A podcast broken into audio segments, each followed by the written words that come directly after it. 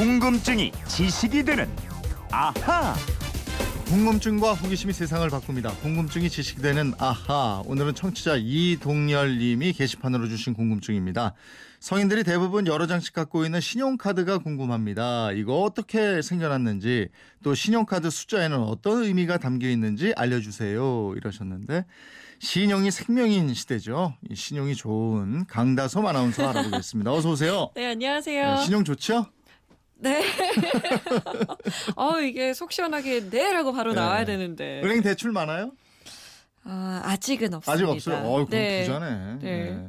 자, 오늘도 책 선물 드려야죠. 궁금증이 지식이 되는 아하. 이 코너에서 방송한 내용 가운데 더 재미있고 유익한 것만 저희가 정리를 해서 책으로 냈는데요. 오늘 방송 들으시면서 인상적인 문자를 보내주시거나 평소에 궁금했던 궁금증을 보내주신 분 가운데 두 분 뽑아서 책 한 권씩 선물로 드리겠습니다. 강다솜 씨는 어때요? 현금보다 신용카드를 많이 사용하는 편이에요? 어때요? 저는 아무래도 신용카드를 훨씬 많이 사용하는 것 같아요. 카드 그렇죠. 지갑 들고 다니거든요. 네. 동전을 받으면 네. 어떻게 해야 될지 약간 애매해서. 주변 아나운서 동료들 봐도 그렇죠? 맞아요. 대부분 카드를 쓰고요. 네.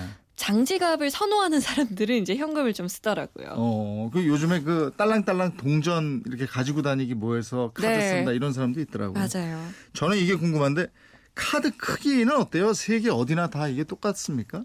이게요, 신용카드를 꺼내서 자로 재보면요. 네. 가로가 약 8.56cm, 음. 세로는 약 5.39cm 크기입니다. 음. 이 크기가 세계 공통이에요.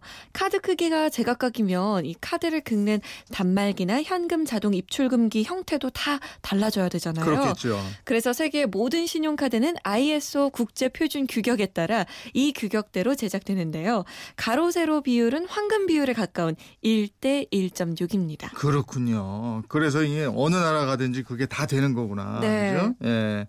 성인들은 평균 너댓 장 정도 가지고 있지 않나 싶은데 몇 장 있어요?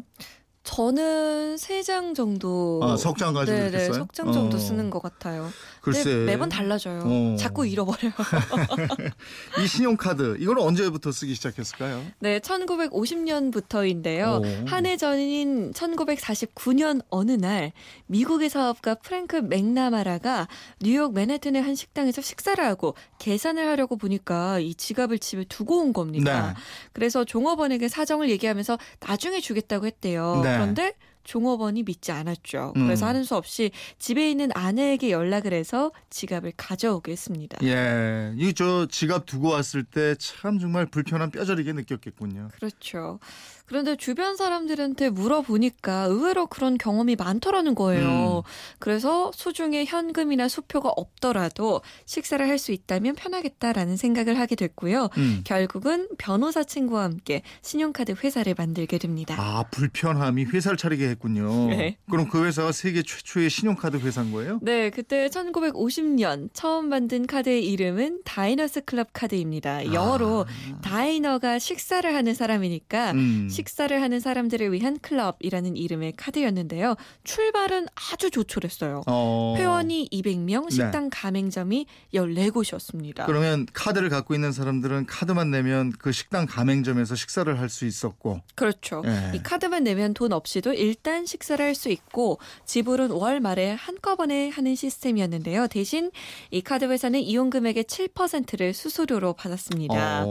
카드 소지자는 돈 없이도 식사를 할 수 있어서 좋았고 또 식당들은 별도의 마케팅이나 홍보를 하지 않아도 새로운 고객을 유인할 수 있다는 장점에 끌렸던 거죠. 이건 뭐 결국 소비자하고 가맹점 다 이득을 보는 그런 결제 구조였네요. 네, 그렇죠. 이게 소문이 나면서 이용자와 가맹점이 빠르게 늘었고요.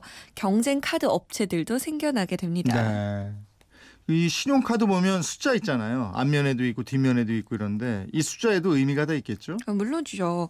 신용카드 앞면에는 모두 16자리 숫자가 있는데요. 맨 앞자리부터 6개는 영어 약자로 빈으로 불립니다. BIN인데요. Bank Identification Number, 즉 카드 회사와 은행 식별 번호입니다. 이 번호는 카드의 특성을 나타내는데요. 즉 개인 카드인지 법인 카드인지 이 BIN BIN 번호만 보면 알 수 있고요. 일반 카드냐, 골드 카드냐, 아니면 플래티늄 카드냐 이 종류도 BIN 번호에 담겨 있습니다. 같은 금융회사에서 발행한 동일한 카드를 갖고 있다면 카드 번호 앞자리 6개가 같습니다. 음, 그러면 앞자리만 보면 어떤 카드 회사가 발행한 건지 이거 알 수 있겠네요. 네, 지금 신용카드를 꺼내서 확인해 보시면 아실 텐데요. 음, 4로 시작하는 카드는 비자 카드고요. 네. 마스터카드는 51에서 55번 사이로 시작합니다. 예. JCB 카드는 35, 다이너스 카드는 36, 아멕스 카드는 34 또는 37 이런 식이에요. 국내에서만 사용하는 카드는 맨 앞에 숫자 9가 찍혀 있습니다. 그리고 이 뒤에 나오는 숫자들은요. 어떤 나라의 어떤 회사와 제휴해서 발행했는지를 알려줍니다. 아, 그 그렇게 되는군요. 네. 신용카드를 그렇게 많이 쓰고 이러면서 그건 몰랐어요, 저는. 그쵸. 예. 그 다음에 일곱 번째부터 열다섯 번째까지의 숫자 아홉 개는요. 신용카드 소지자인 나를 나타내는 숫자입니다. 네. 이 숫자는 카드사가 여러 경우의 수를 조합해서 만드는데요. 음. 신용카드 결제를 하면 영수증에 카드 번호가 찍히는데 아홉 번째부터 열두 번째까지의 숫자는 반드시 별표로 포기해서 번호 유출을 막습니다. 어, 그러면 마지막 16번째 번호는 뭐예요?